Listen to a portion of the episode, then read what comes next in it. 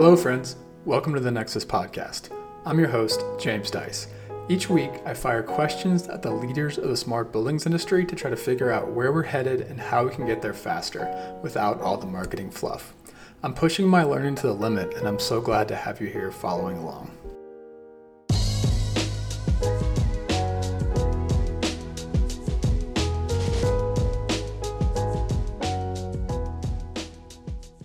This episode is a conversation with John Powers and Deepa Lounsbury of Extensible Energy.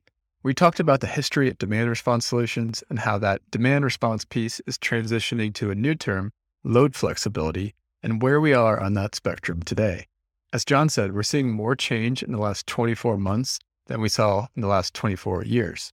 Then we took a bit of a deep dive into DemandX, Extensible Energy's product and how it's especially suited for the small buildings market below 100,000 square feet in area, which is about 98% of the buildings in the US, but is mostly untapped today from a technology standpoint. So without further ado, please enjoy the Nexus podcast with Extensible Energy. All right. Hello, John and Deepa. Welcome to the show. Let's start with you, John. Can you introduce yourself, please? Yeah, thanks for having us. I'm really happy to be here. I'm John Powers. I'm the co-founder and CEO of Extensible Energy. Been an energy nerd all my life. Been um, in energy for more than 30 years, about half that time as a consultant, half that time as a software entrepreneur. I've worked in demand response and energy efficiency and renewables for pretty much that whole time. And I'd say the, the thing that excites me most about, you know, talking about what we're doing now, so the industry has changed more in the last 24 months than it has in the last 24 years. And, you know, it's, it's a slow moving industry, but things are really starting to happen. And it's an exciting time to be talking about load flexibility and the rest. So looking forward to it. Cool. Yeah. And we're going to dig into your company, Extensible Energy. Let's go over to you, Deepa, though, first. Can you introduce yourself? Yeah, thanks, James. Uh, I really, really appreciate being on your podcast. Um, I learned a lot from past episodes and appreciate how you're bringing the whole industry together. My role here at Extensible Energy is I'm the director of products here. I started here about three and a half years ago. Before that, you know, I started off my career in sort of traditional finance as an investment banker. And then 15 years ago, I started off on sort of the investment side of climate technologies. So I worked at a small venture capital firm called Angeleno Group, investing in all the different technologies that were really supposed to save the planet. Okay. and from that moment, I really got hooked on the industry because I got to explore, you know, biofuels, recycling technologies, solar, wind, and realize that there's enough here to keep me very intellectually stimulated for the rest of my life mm-hmm. with another billion people. um, and then I went to Thailand, had a short stint there, have you know brought back a, a Thai dog who's sitting right next to me right now. Okay. Um, and you know during my my time as a as a venture capitalist, I realized that you know, it seemed like all the entrepreneurs were having the fun in terms of actually commercializing the technologies. So I wanted to be on the, the product innovation, technology commercialization side of things. So I got my master's degree in energy and resources from Berkeley, got to fill in some of the technical gaps that I felt like I had, and then started you know, at Enphase working on a residential energy storage product. Um, I also worked at GE on their distributed energy platform. Spent cool. a little bit of time on the on the, the grant making side of things, funding early stage clean technology entrepreneurs, and yeah, and now I'm here helping uh, make load flexibility the big thing that it should be. All right, my friend has a um, Japanese cat, so he's in the Air Force. Went to Japan and came back with a cat, and this cat is the coolest cat. And so I tell my cat that she she wants to be like K Bob when she grows up. She's an American cat, you know, not that cool. Uh, Thai dog. That's funny. Um, So, John, I'd love to go back to you. So, you, 30 years in the industry, it sounds like on the utility side mostly, but also building side as well. And now extensible energy sits in between those two. Can you talk a little bit more about the things that you've done in, in the industry before before founding extensible energy? Sure. Yeah. Before founding extensible. My first job out of college was in the rates department of an electric utility, Portland General Electric up in Portland, Oregon. So I learned how utilities make rates. I'm an economist by training. And so I understand utility pricing and electricity pricing. Electricity is funny stuff. It's hard to price because it's virtually impossible to store. It's not like wheat or other things. So I know a lot about wholesale and retail utility electricity pricing. I went to Quantum Consulting, which was a startup consulting company, helped grow that from three people up to 150, working on load research, DSM program evaluation, you know, demand side management program evaluation, demand response programs, and always in the background, we had a little bit of software going on at that time too. And we saw some real opportunities for the software. So I, I led a spin out from Quantum to a company called Energy Interactive, where I was the CEO and co founder um, of a software business that helped utilities to engage with their customers, put some of the first really interesting online applications behind utility websites so they could engage with their customers better, residential, commercial, industrial, the whole nine yards.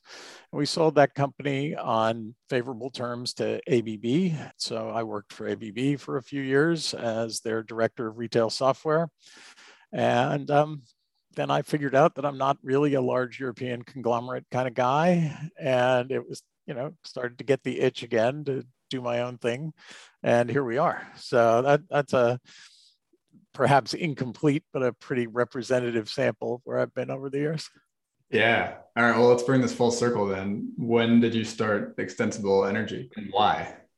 So I started Extensible Energy as just a one person LLC for me to do some consulting with my old utility contacts.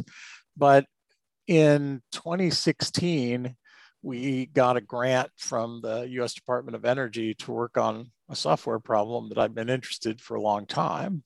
So we got what's called Department of Energy Small Business Innovation Research Grant, SBIR grant. And that kind of started us down the software path again. And they give you the money in two tranches. They give you a grant to do a proof of concept, which was basically nothing more than a simulation model of what we wanted to do. Okay. And then they gave us a lot more money to go build a working prototype and get it working in a real building. And the that's the core technology that became DemandX, which is the product we're commercializing now. Okay. And when was this? That was late 2016. Okay. So we've been working on this for about five years. And the the core technology has been vetted by the U.S. Department of Energy and a bunch of other folks as a, a big innovation in how buildings are controlled and how it can help to integrate more renewables um, okay. into buildings and into the grid. Cool. And Deepa, you joined a little bit after that? Yeah, just three and a half years ago, pretty much exactly. Okay. And I came across you guys when I was at NREL and I've been intrigued by the idea. And obviously, on the podcast, we've been kind of exploring this topic of, of load flexibility for a lot of 2021. So this podcast will go live in 2022. But so last year, we did several episodes that we'll put in the show notes around demand flexibility that this is kind of going to build on. I'd love to look at this. I don't think I've done this from a historical perspective yet. So, John, I'm probably looking to you here, but we, you you've done all this in demand management, and that, from my perception, I mean, when I started out in energy management, there were demand management programs, right? The ability to get a signal from a utility and curtail something, right? And sometimes that was automated, sometimes it wasn't. But that sort of paradigm has now shifted into load flexibility. Could you talk about what that means and, and why that has happened? Yeah, for sure. I mean, the initial demand response products or programs of boy 30 years ago or more uh, were really designed as a way to help utilities not have to build more and more capacity for the very very highest peak of the year so you would get these programs where customers were paid to curtail their loads you know three or four times a year on the hottest day of the year and that would help the utility not have to build a new peaker plant that was turned off most of the time and in rate base all the time. So those programs were extremely manual, tended to be, they featured mostly industrial customers, although there were some that reached down into residential and commercial. They mo- were mostly industrial, mostly manual, mostly you'd pick up the phone, call the shift manager and say, could you send the next shift home at the rock crusher or other big industrial facility? And we'll pay we'll pay you for all that electricity you're not going to use. And that was demand response. So as time has progressed, there has been a lot more automation. So you could now have millions of residential customers participate in what is essentially that same program three or four times a year. Could we please shut off or reduce the usage of your air conditioner? Could we please raise the temperature in your house just a few degrees so that we can avoid building another power plant three or four times a year? So yes, the, the progress towards automation has continued, but the innovation in what the application is really used for is only happening now, which is once you get a building under better control, you can respond to anything. It can be a local signal or a grid signal. And now buildings and the grid are moving towards being one truly connected electrical grid system so that any minute of the day, your building, your house, your industrial facility, any kind of facility can look at the price signals coming from the grid or the control signals coming from the grid and make changes to how your um, equipment is behaving and you'd never even know it. You can just, you know, put that all in the background and the grid adjusts to its needs seamlessly. That's the path we're on. That's, you know, where I want to end up is a, a truly multi-way interactive grid instead of this sort of one-way command and control grid. Totally. And and where are we at? Like if we look at the United States, for instance, this is a very probably impossible question to answer, but maybe you can summarize like what are the current trends here? Like where where are we at today on that transition to a fully flexible grid? So this is why I said what I did at the beginning is in the last 24 months, things have changed more than the last 24 years is really up until a couple of years ago, I'd have said we were somewhere between stage one and stage two of those, of that development, either guys being called on the phone to shut off rock crushers, or maybe in some places, some automated control of thermostats a few times a year.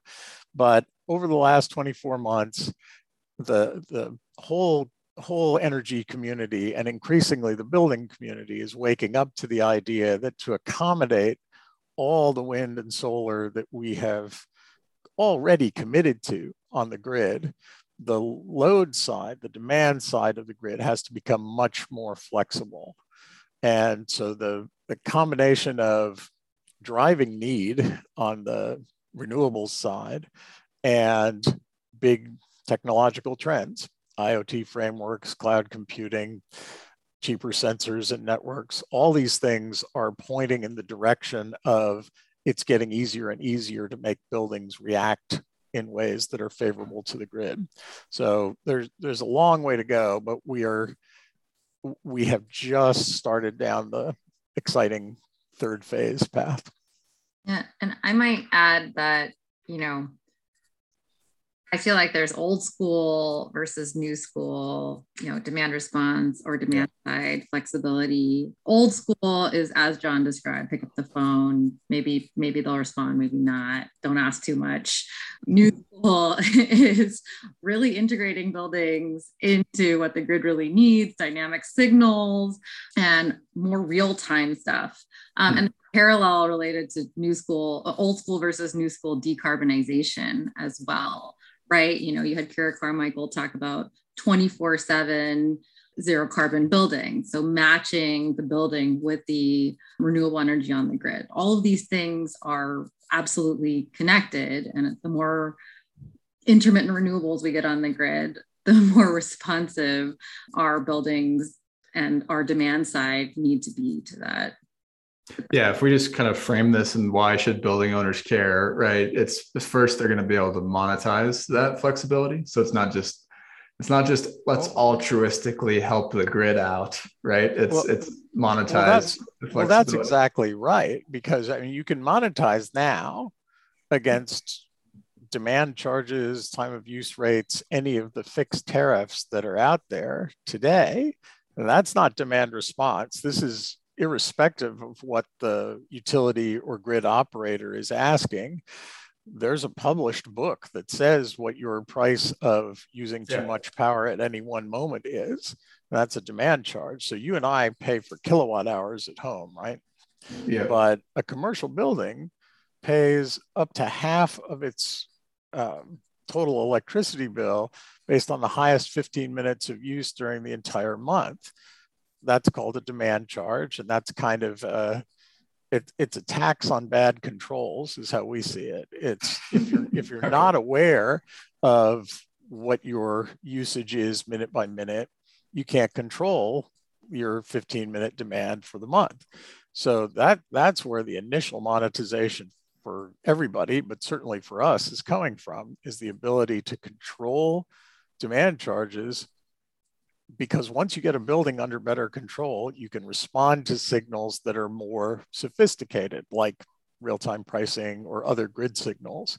But right now, we're definitely saving our customers a, a bunch of money just off of demand um, demand charge management.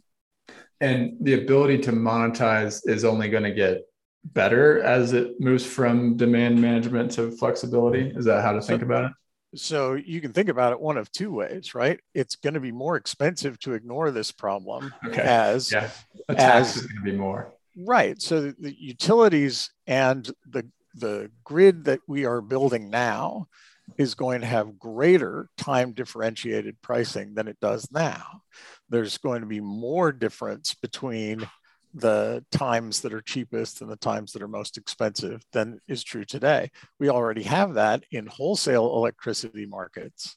And one of the projects I'm really, really excited to be working on is this thing called the California Load Flexibility Research and Deployment Hub, which is such a mouthful that they just came up with calflexhub.org. And that's how they talk about it now. Is right. they're going to be bringing real-time price signals from the wholesale market into the retail market with a whole series of technology improvements and then demonstration projects to actually push this out into the market. And this isn't a 2030 project. This is happening this year and next and the year after. So this stuff is coming at customers much faster than they think. And you know, that's and that's the tip of the iceberg because yes, you'll be having your your tariffs or the rates you're paying change quickly, but your building is changing too. We, we all have we all live in states where renewable portfolio standards are way up, decarbonization goals are extremely ambitious. If your building is heated with gas and will soon be heated with heat pumps, electric heat pumps, if your building right now has a parking lot for gas cars, but is about to have electric vehicle chargers all over the place. If your building heats its hot water with, with gas today and electricity tomorrow, all these are huge changes in how your building uses energy and how you should be making energy related decisions. Yeah. And and James, another way of answering your question, why should a building owner care? A quote from a, a, property manager at CBRE looking at my electricity bill is so complicated. I know that my, my year over year increase in electricity is 26%, but I have no idea why. Mm. Um, so, why are those rates complicated? You know, why are they so hard to decipher? Why have they been going up? Those are the things that demand flexibility can answer. Well, and and I think about adding like the another layer here, which is if I'm an organization and either a tenant or a landlord or whatever type of building you're talking about here, if my organization has carbon targets, then I have to figure out at some point, maybe it's maybe this isn't the low hanging fruit, maybe it's further down the line. I have to figure out at some point how to match my demand with renewable supply at some point.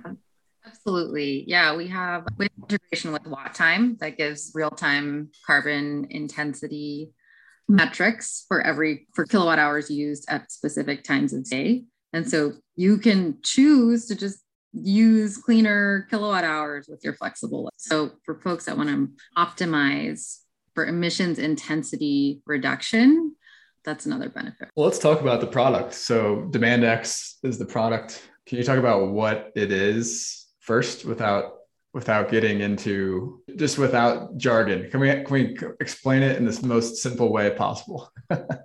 let, let me give it a try. You know, you tell okay. me when I get too jargony. Um, right. Basically, uh, it's an energy management control system that controls all of the flexible loads in a commercial building.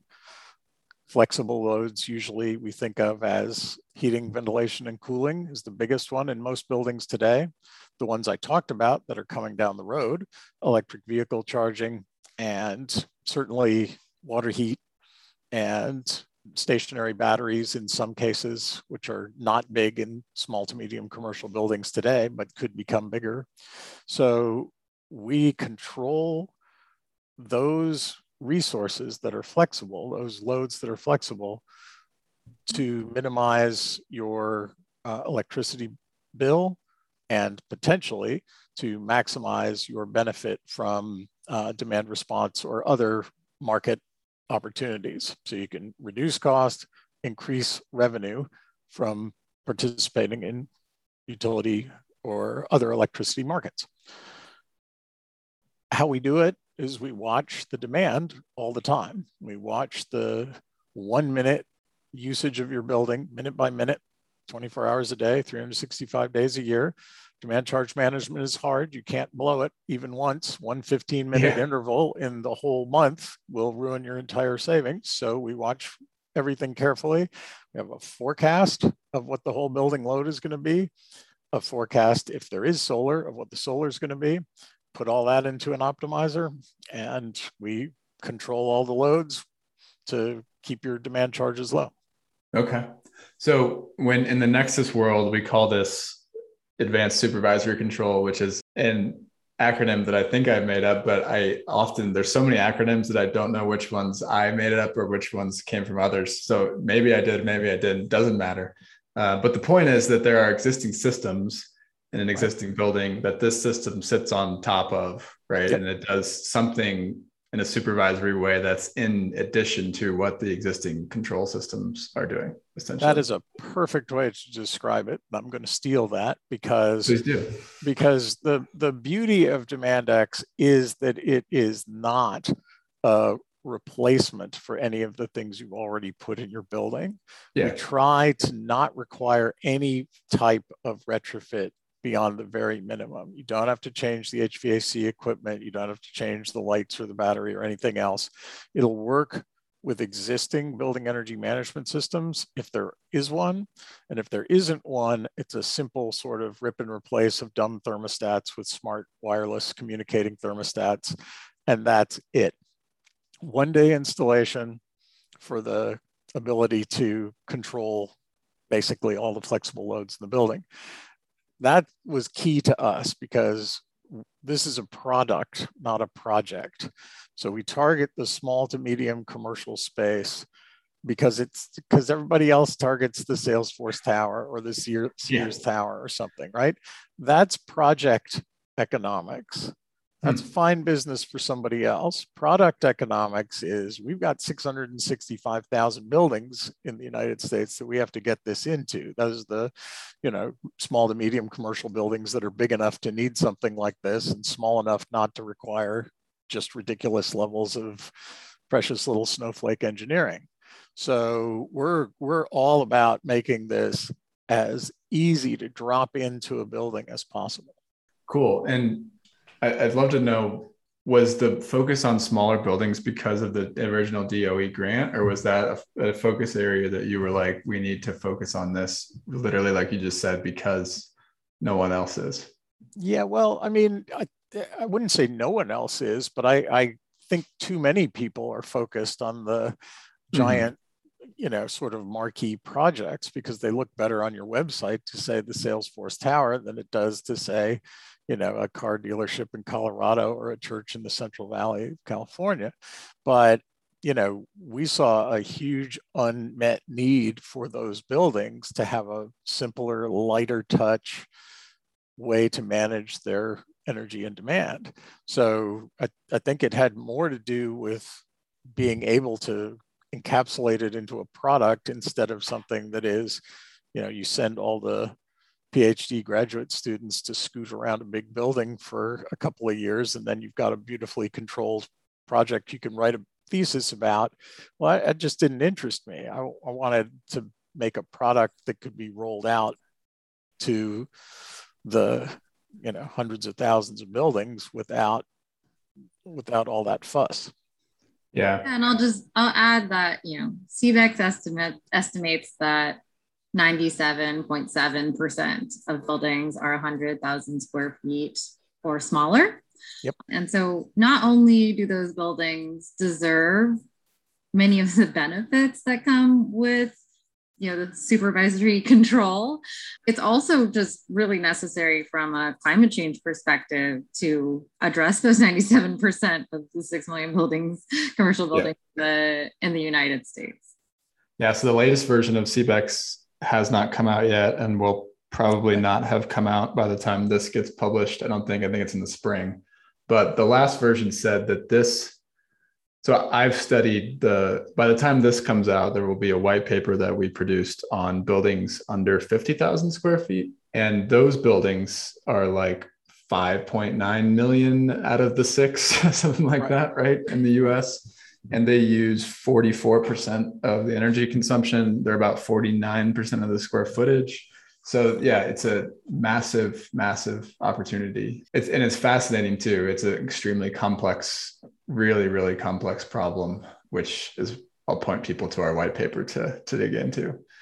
We want to democratize energy management. You know, we think everybody, every building should have it. Cool. And while we're on this topic, what are the like unique dynamics of the smart building space from your guys' perspective that maybe don't apply to to bigger buildings? Yeah, so I mean the the ability to put something in without having a dedicated facilities manager is really important. Yeah. A lot of these places have property management firms, which means remote management in most cases. Somebody comes by when absolutely needed or to check up among the other dozen dozens of buildings they're checking on. So it can't it has to be simple, it has to be understandable by folks who are not facilities professionals and you know it has to work seamlessly it has to work behind the scenes without generating so much fuss that you can't stick to your business. So we, okay. we target office, retail, church, school, conditioned warehouse, municipal building, anything in that sort of 25,000 to a couple hundred thousand square feet. And the folks running a retail store, the folks running a car dealership, a church, a school are not thinking about energy unless something has gone wrong. So this has to be very seamless and work in the background. Absolutely.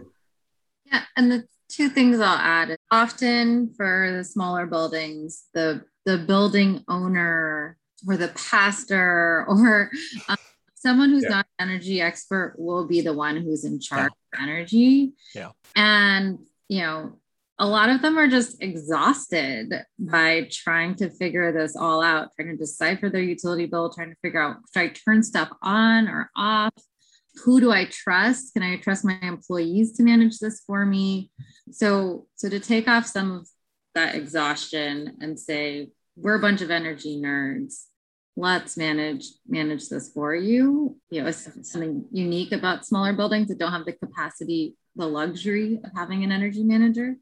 And the other piece is that often the, the smaller buildings are a little, uh, not always, but but can be closer to the financial edge.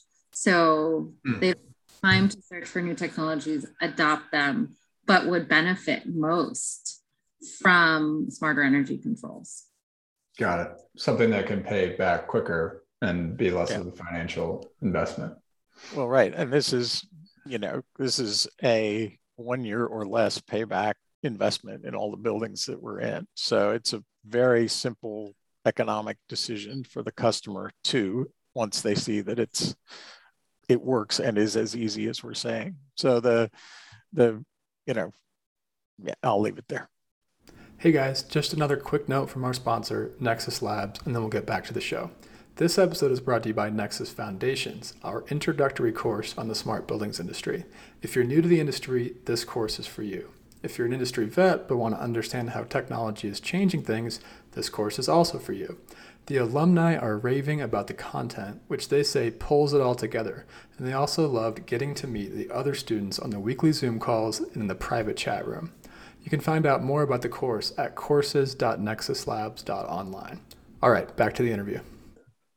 Cool. So you guys mentioned that you start with HVAC. You know, this where this is headed is starting to control everything. Can you talk about how the HVAC works? And let me set the stage here. So when when I studied this market, you have all of the single zone packaged, really simple HVAC systems that you know drive around in a small town. You see little tiny carrier rooftop units everywhere, right? Those are single zone systems, traditionally not controlled very well. There's like standalone thermostat and then standalone programmable thermostat and now we have this wave of internet connected mm-hmm. thermostats but then you have in that space that you guys talked about it starts to get into that more complex sort of commercial multi-zone vav centralized system space sure. So can you talk about like where do you guys play? Do you play across the whole spectrum or how does that work?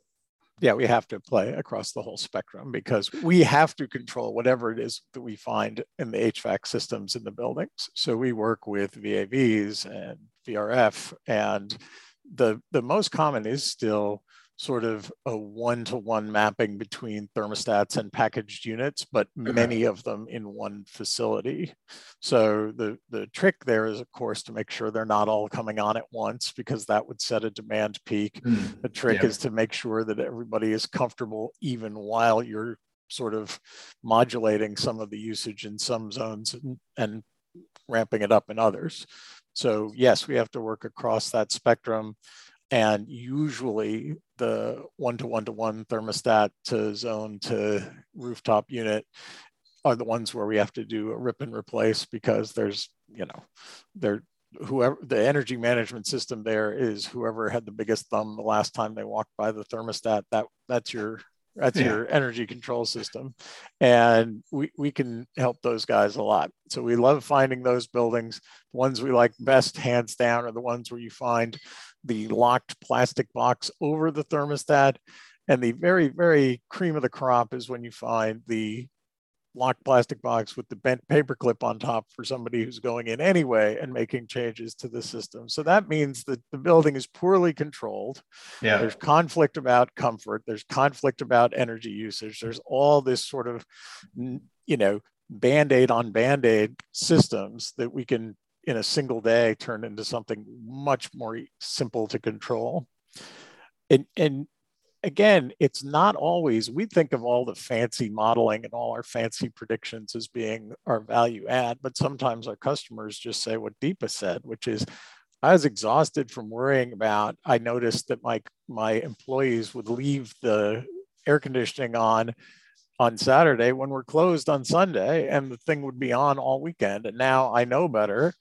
And eh, you can say, well, that's just scheduling, but the scheduling interfaces on most thermostats are like the VCRs of the last century, which is nobody ever does program them. Just because they're programmable doesn't mean anybody's programming them. You have to have a central system where you can look at them all, make sure they're all off at the right time, and you know control it from a familiar web interface instead of worrying about you know who who touched it last.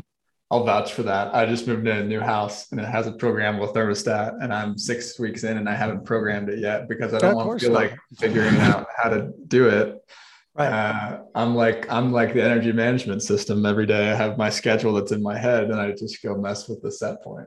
I'm not ashamed of saying that because, like you're saying, the user interface is so terrible. It would take me way too long to figure out how to actually schedule it you, would have to redo it every season and then you'd have to redo it within the season every time there was a change to daylight savings time and all the rest yeah. of it right? So it's just yeah. not built for for the real world anymore. Exactly. So Deepa let's hear about this from a product standpoint. I think john said fancy predictions. Can you can you talk about how this this actually works behind the scenes? Yeah. At its core what we're doing is changing when flexible loads in buildings use electricity, right? And so the simplest way of saying it is we're learning from the past, which means that we're learning about the thermal dynamics of that building, the usage patterns, the equipment, you know, is it a new HVAC system or is it 30 years old? All of these things are really important to figure out how to control a building and how to ensure that the occupants are, are comfortable and we're following their schedules. We also do the prediction and the forecasting, right? To understand, you know, what is the rate structure that's going that that we're we're about to enter into? What is going to be the weather? Are we going to need the HVAC system? What's the solar production if there's solar? And in many cases, what's the carbon intensity? So we take all of these things in as inputs and then send a control signal to you know the HVAC units through by changing set points on the thermostat. So we send signals to the HVAC units or other flexible loads in the building to optimize for all of those things, schedules, rates, all of those things. Okay, so what should a given set point in a given room or on a given system be at right now? What's the optimal point? Given all of these inputs essentially? I mean, that is very, very subjective, right? At the time of implementation, we we sit with the customer and we figure out what is their desired temperature range for each zone and it can be very different for sanctuary and office building a showroom for a car dealership but we do operate within ranges and we find that you know compared to prior to installation usually we're staying closer to their desired set point than they were before but we do operate within a range. Okay cool. And so when i looked on your guys website i came across this like pre-cooling virtual battery concept can you right. talk about how that piece works a lot of people think oh i can't do load flexibility because i don't have a battery how, yeah. how does this concept work yeah. So, I mean, I like to say, um, use what your mama gave you. you know? your building is a battery, right? That's the quote of the episode. We always do a quote, and that's going to be it. yeah, your building is a battery. Like every building is a battery. Your walls, the thermal mass of your building is a one to five hour battery. And so everyone has the opportunity to, to utilize that. You know you're gonna you're gonna keep heat in for a little while. Even if you turn off your hvac some of your hvac units for a little while. So i i do want to say yes we do help that building plan ahead by pre-cooling that's one of the things that we do and i look at load profiles every day see that a lot of buildings with building energy management systems often do set their peaks in the morning, you know, at 7 a.m., like all the HVAC units turn on. But that's only one control strategy, right? There are many, many different control strategies. For example, there's sort of the noticing that you're about to set a demand that's going to cost your building thousands of dollars in one minute and still having 14 minutes to correct for that. And so that rapid response responsiveness to reality is also another element of it and how do you guys make this concept scalable right you've talked about churches car dealerships we have a lot of those in, in the us uh, 17,000. okay. if, you, if you're listening to this from outside the US, we have a lot of churches and we have a lot of car dealerships. There's a lot of those.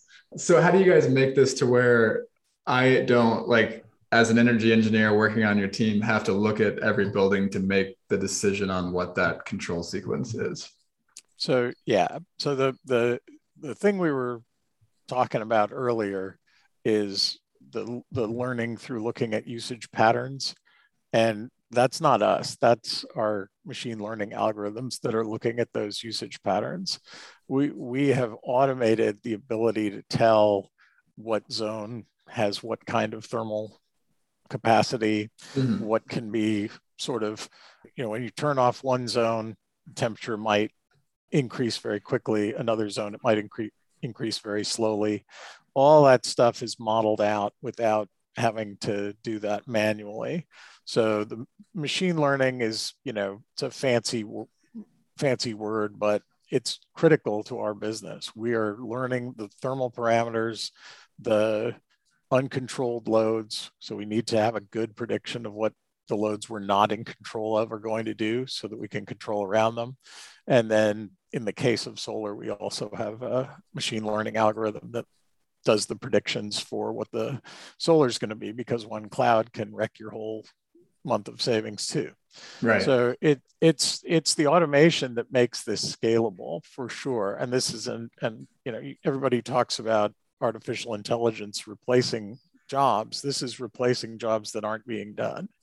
So our artificial intelligence is watching every minute what's going on in every zone, every temperature, load of the whole building, output of the solar if you have it, and making calculations out multiple hours into the future as to what your best usage right now is to keep your demand low for the whole day. Again, humans can do it, except no, they can't, because again, humans have jobs and humans would have to dedicate their entire day to watching a bunch of data that they don't usually have much access to. It's much better to put that up in a brain in the cloud and let that handle all the decisions for the building for you. And if there's a change in schedule or an override that says you have to have this one room cooler right now, you can override anything we're doing, no problem. But you, you don't want to spend your you want to spend your day managing by exception, not managing every little decision. Yeah. Yeah. And the other thing I'll add to that is that designing this product for a radically simple installation and implementation yeah. is, you know, in our DNA, right? You know, we've all seen tons of academic projects where they install tons and tons of sensors and make every building perfect. It, we've simplified the installation. So there's basically, we just need minute level energy monitoring, and a gateway, which mm-hmm. means that it's low capex. And then the fact that we don't need a million sensors and that much stuff installed in the building, and that it's accessible for a bigger audience, including tenants, by the way, means that it, it it's we try to design for scalability. And so pretend I'm your pastor. You're talking to me on the phone. I just purchased off your website and you're about to send me your thing, what, what do I have to do to set this up? It's a good, a good question. We've done this a few times. Here right now with another pastor.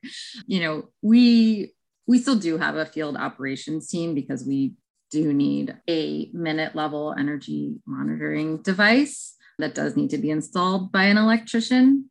But we basically schedule an installation. It could be, you know, next week and we need to put in the energy monitoring device and then potentially a gateway and and if it's a very small church that has the the thumb controlled thermostats that John was referring to earlier, then we replace those thermostats with smart compatible thermostats. Okay. And then we learn for a month and then after that we start making your build we start actually taking control actions to make your building smarter more efficient more dynamic and more more comfortable. Okay. We, we already have some partners who can do this themselves. So it's not like we're having to you know build a huge force of people in trucks to go do all of this. So we're working nationwide. We have probably um, about as many customers outside of California as in, and a bunch of them are in Colorado because we've got a great partner in Colorado who can do a lot of this work themselves. And every time we do a site, we improve the documentation and the process. We try and everybody's job is to knock another step out of the process. So simplify, simplify, simplify to get it to the point where we, we haven't got it to the point where you can do a self-install in most buildings because there aren't skilled electricians in most buildings yet. Mm-hmm. But you know, if you're if your facility has an electrician, you can just call that person in and we can document the whole process and they can do it. Same with the HVAC technician that you're using. That person can put the thermostats in no problem if they're required at all. And the, you know, the integration between our gateway and the existing um, building management system is 10 minutes. It's basically reading um, BACnet over IP in most cases. So reading and writing BACnet over IP, which is super simple to plug in. You know, all the work is being done in the cloud and by our own engineers. So the on-site work is is simpler every time we do it, and one day install is is just the beginning. We want to have a half day install, then we want to have a two hour install, yeah. then we want to have a one hour install, and so forth. So we're we're cranking away to make this simpler every time. So when you say your partners, you're talking about like a local contractor that offers this as one of their products that they yes sell? yes okay. so we, we work with partners because um, it increases the spread that we can cover mo- very easily so our first partners were in the solar industry because this fits very well with solar. Solar is great at saving energy, but not demand. So we have some partners in the solar industry. We have partners in the HVAC and controls industry because it's a perfect complement to the to the products and services they're already providing. And then we're working with some IT folks who are interested as well. Cool. So let's talk about the the savings aspect of this right so the old paradigm right is that i save money on my demand charge on my utility bill then we're moving into more like you talked about with like getting paid right so how do you guys kind of capture the revenue streams that could come out of this or how does that work we, we try and leave plenty on the table, right? We, we want it to be an easy decision for the customer. So we provide the service as a fixed upfront fee and a fixed monthly fee depending on the size of the building. So it's a very simple, simple to understand, simple to approve and buy uh, system. So we're not doing shared savings. We're not doing a calculation based on, you know, every little difference between your building and the rest. There's one price for small, medium, large, extra large buildings within our categories we talked about earlier. And then there are some add-ons based on the additional complexity of things like solar battery car chargers things that are okay. major changes add some number of dollars per month. But the, the basic come from basic idea is uh, you know a small number of thousands of dollars up front and a small number of hundreds of dollars per month. Okay. And the savings would come from the bill through the utility directly yeah, the customer at the moment saves exclusively through their utility, you know, their utility bill. But that's just the economic side, right? We really have heard from our customers that they value four things, not one. So the four C's we're we're calling them basically. It's comfort because all energy management systems have to maintain comfort in the building or it, there's no point comfort control because as i said before a lot of these folks seem like they, they feel like they're out of control both of the operation of their systems and of the costs of those systems. Cost for sure and then carbon as as deepa said helping a lot of these businesses hit their sustainability goals is a very important priority for them too. So if you if you can help the business with four problems at once instead of just one, the the offering is much stickier. You know, people don't cancel after they start saving money and feeling better comfort and control. They mm-hmm. are, you know, just going to stick with the product. And then where does like the I'm going to sell this building's flexibility aspect come into this? Is that a future capability or? or That's a near future capability. So we're um, going through the um, process of integrating some of the demand response protocols that are already in the market into our software. That's a next quarter thing. And we're working with providers of demand response, you know, to add that capability to to our customers and and theirs, right? So the full on load flexibility markets are probably still a year or two away. Okay. So I, I talk about demand response as kind of the in, you know the intermediate version we talked about in the middle there. Yeah. But the full on load flexibility as a service that provides money to the building in California, it's no more than a year or two away. Rest of the country, a year or two behind that. I think California will show the whole um, country through CalFlex Hub and other initiatives that are going on that this is not as um, futuristic as people think. This can this can be done now. Interesting. All right, yeah. I'm excited about that. Yeah. So me too. Me too. It's you know it's what I've been waiting most of my career for. This a long time. Yeah. Yeah. So I'd, I'd love to, before we close out, talk about a couple of compelling case studies, stories from these types of customers. So I think this audience, the fact that we talked about the small buildings market earlier could be a little bit of a surprise to them. But let's talk about like what you've actually seen in some of these and some success stories from doing this in, in their buildings. So do you have any any any great stories to start with? Yeah, I'll start with a couple. And, you know, I, these two are kind of on the opposite ends of the spectrum in terms of what equipment exists in them or existed in them before implementation.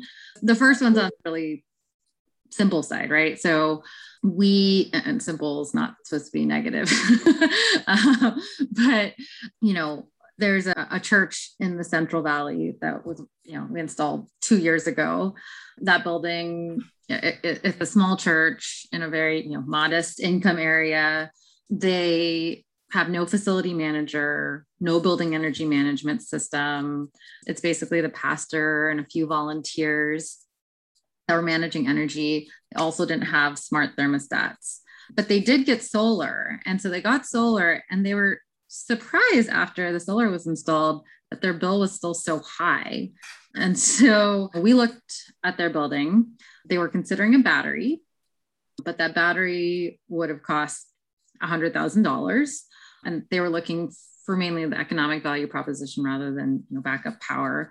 And so we noticed that their peaks are being set by event driven HVAC loads. You know, like many churches, they have their peaks on they have events on Sunday mornings, mm-hmm. evenings, and then the you know preschool, and then the one-off weddings and funerals um, right. um, church. So there we you know took out the old thermostats, put in new ones, and you know basically started started control you know we have the gateway the the minute level energy monitoring and we made that a demand DemandX equipped building we save that building 30% on their demand charges which ends up being you know $75,000 over 10 years which you know they're investing they're investing in their local community you know they're at their food banks and their their soup kitchen and also the pastor can focus on his congregation right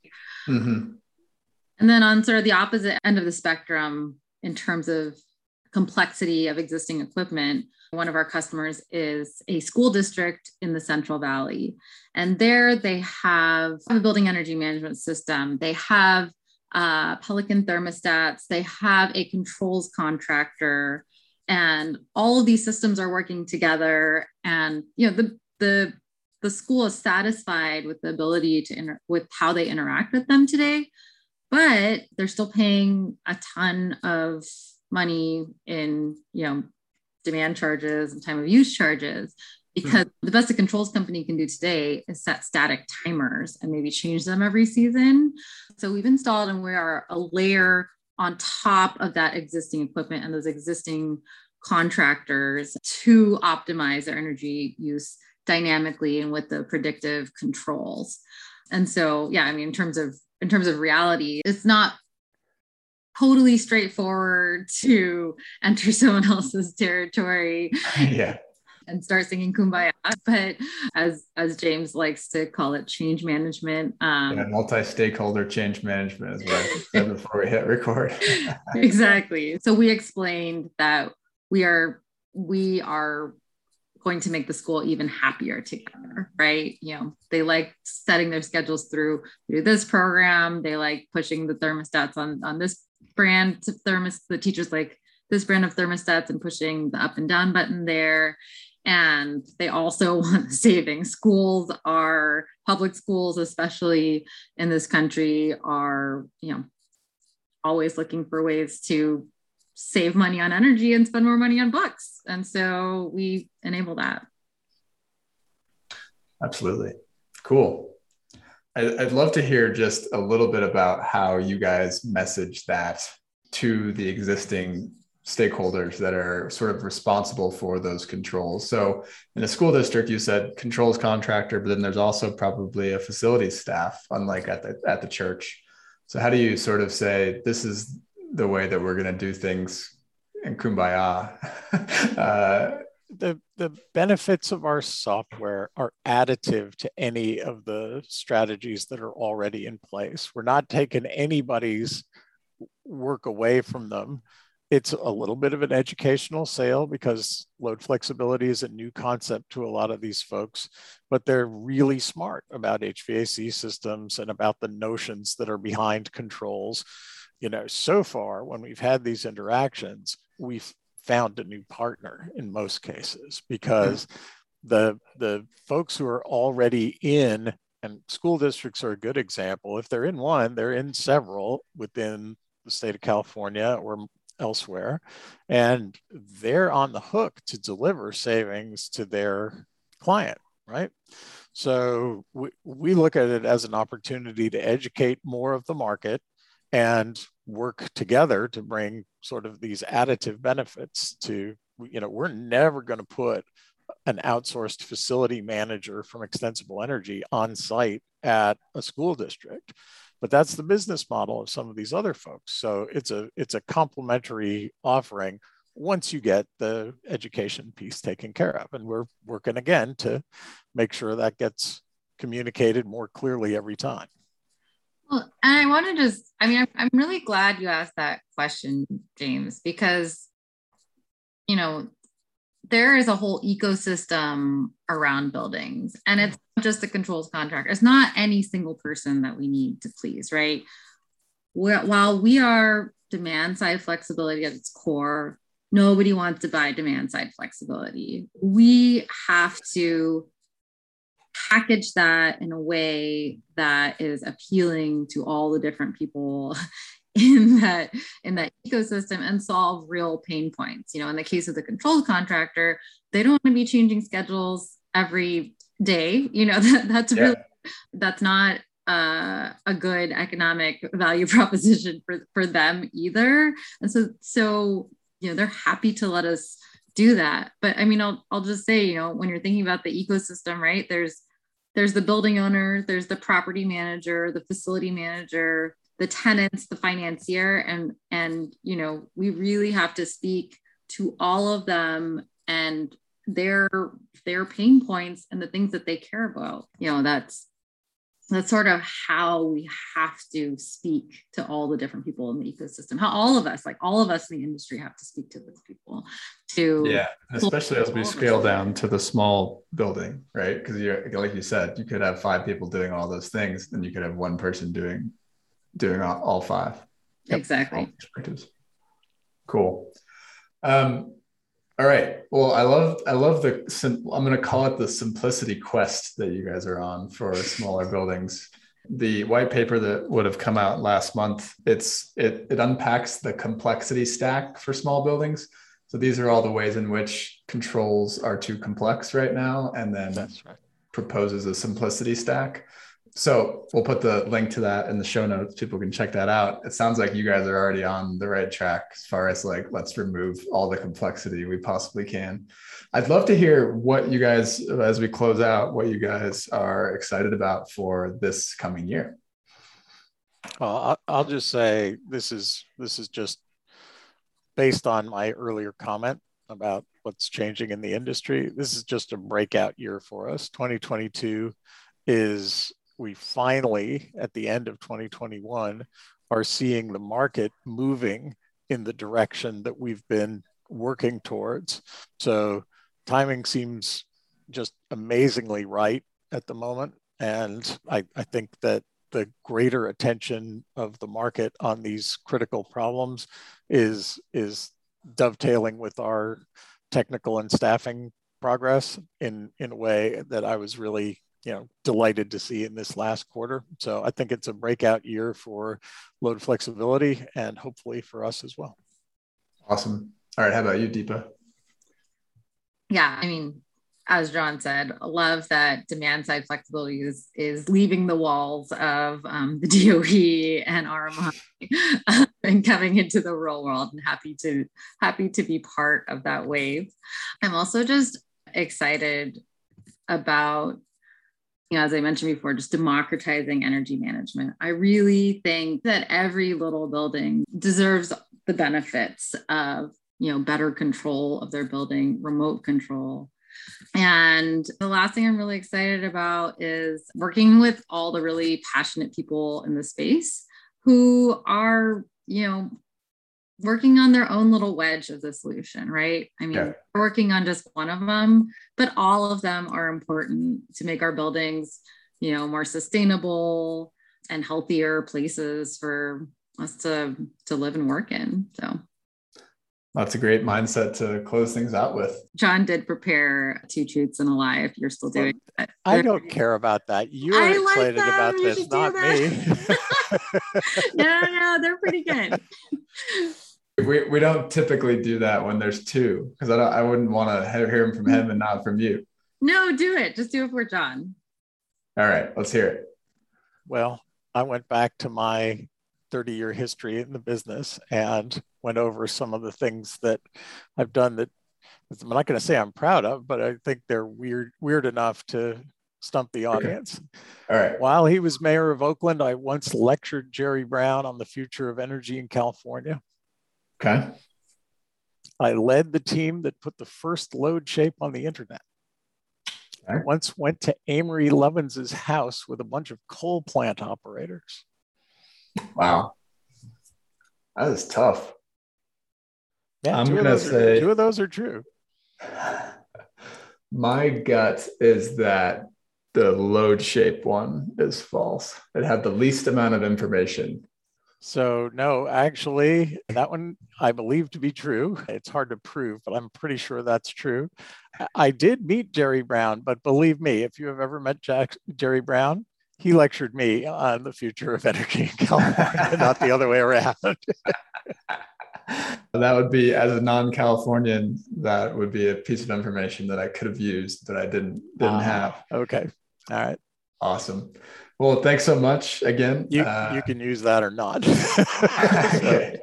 Thanks for both of you for for coming on. Well, thanks for having us, James. This was really interesting. Good discussion. Looking forward to um, engaging with your audience. All right, friends, thanks for listening to this episode of the Nexus Podcast. For more episodes like this and to get the weekly Nexus newsletter, which, by the way, readers have said is the best way to stay up to date on the future of the smart buildings industry, please subscribe at nexuslabs.online. You can find the show notes for this conversation there as well. Have a great day.